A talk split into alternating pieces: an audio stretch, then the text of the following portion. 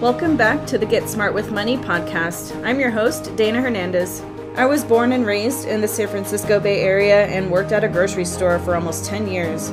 Back then, I didn't know what I should have been doing with the money I was making, but if I had, things would be a lot different for me. Luckily, being a financial planner now in life, I'm getting myself on track, and now I'm on a mission to help others get ahead financially too. I know the struggles, and I'm in this with you. Thank you and enjoy the show.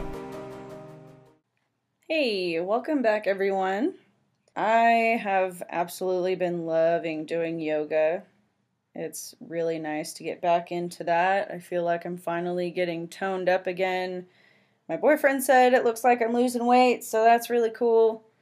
So, yeah, I think I've gone three times this week. Yeah, it's just been really nice. I found a pretty nice yoga studio. Um, I am a little bit picky with yoga studios and yoga teachers, though, because some of them I just got, I feel like I got really spoiled with the first studio that I ever found and was going to for a couple years. And the teachers there were awesome, and I just really liked the way that they used to teach. So, getting used to new teachers is definitely a little bit challenging, especially for one of them that we have at the yoga studio. But other than that, it's, it's really nice going back. And for work, I actually went and took my alcohol awareness class today to get my alcohol card to legally serve alcohol now. So that was kind of a fun class, actually. You don't have to make a reservation to go, you just show up. And when I showed up, it was literally a full class. So it was pretty cool. Um, it was actually kind of funny, and I did learn some things. Definitely needed to get that done. And it was only 20 bucks which was cool. But as far as I think it was episode 20 that I was speaking with my friend Jenny Rose about workplace drama. What do you know? I'm kind of going through workplace drama again. Can you believe it? Absolutely ridiculous. Yeah. So I can't believe it again. I was under the impression that this didn't happen here, but apparently some people are just oblivious and they don't want to actually believe that this is happening. That's okay. Um, it's not like I haven't dealt with little mean girls before, so it's just really, in reality, it's just them putting off how they really think about themselves, and it's really no reflection on me, it's a reflection on them. I know that. It's just really annoying when I have to go to work and I hear that they're talking about me behind my back. It's just like, why? Why? Like trying to make me look like the asshole, but really they're the assholes. Fun stuff. I mean, I remember when I was their age. I wasn't quite like that, but I definitely used to talk about people that I worked with, and now I wish I really hadn't, but I also grew up to get to this point to wish that I had never done that. I mean, especially in the last three years of being in business.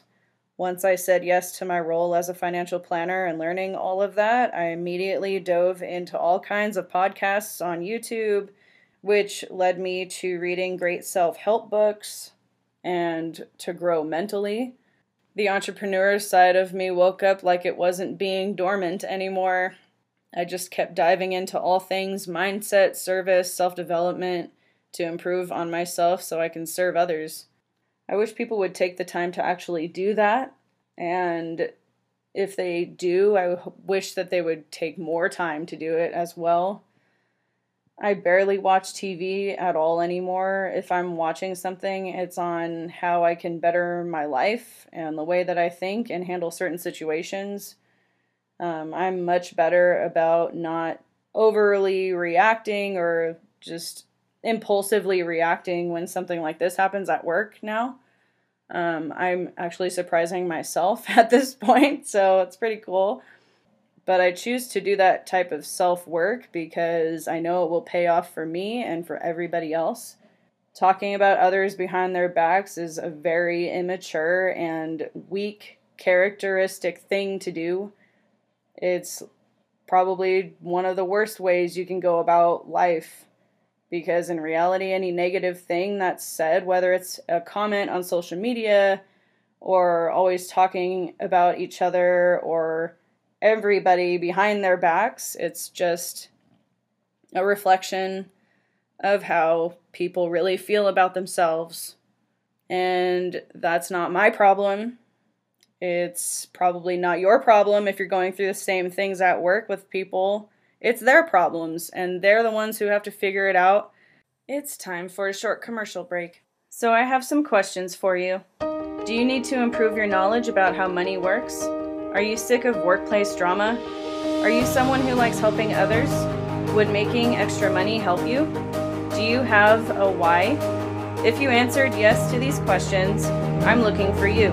I want driven individuals to join me in financial services new leaders, new friends, and humans who just want to be around other like minded humans.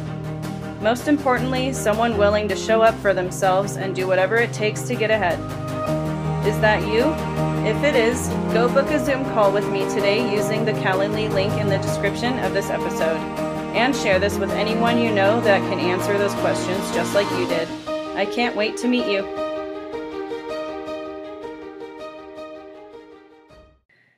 And I actually called these girls out on it the other night just to let them know that I knew about it. And I mean, I can only imagine how embarrassed they're actually feeling because I know about it. So it was actually the first time that I actually called someone out like that because the last time I didn't, it was just constant anxiety every day for me. It was just way more of a headache than it ever should have been.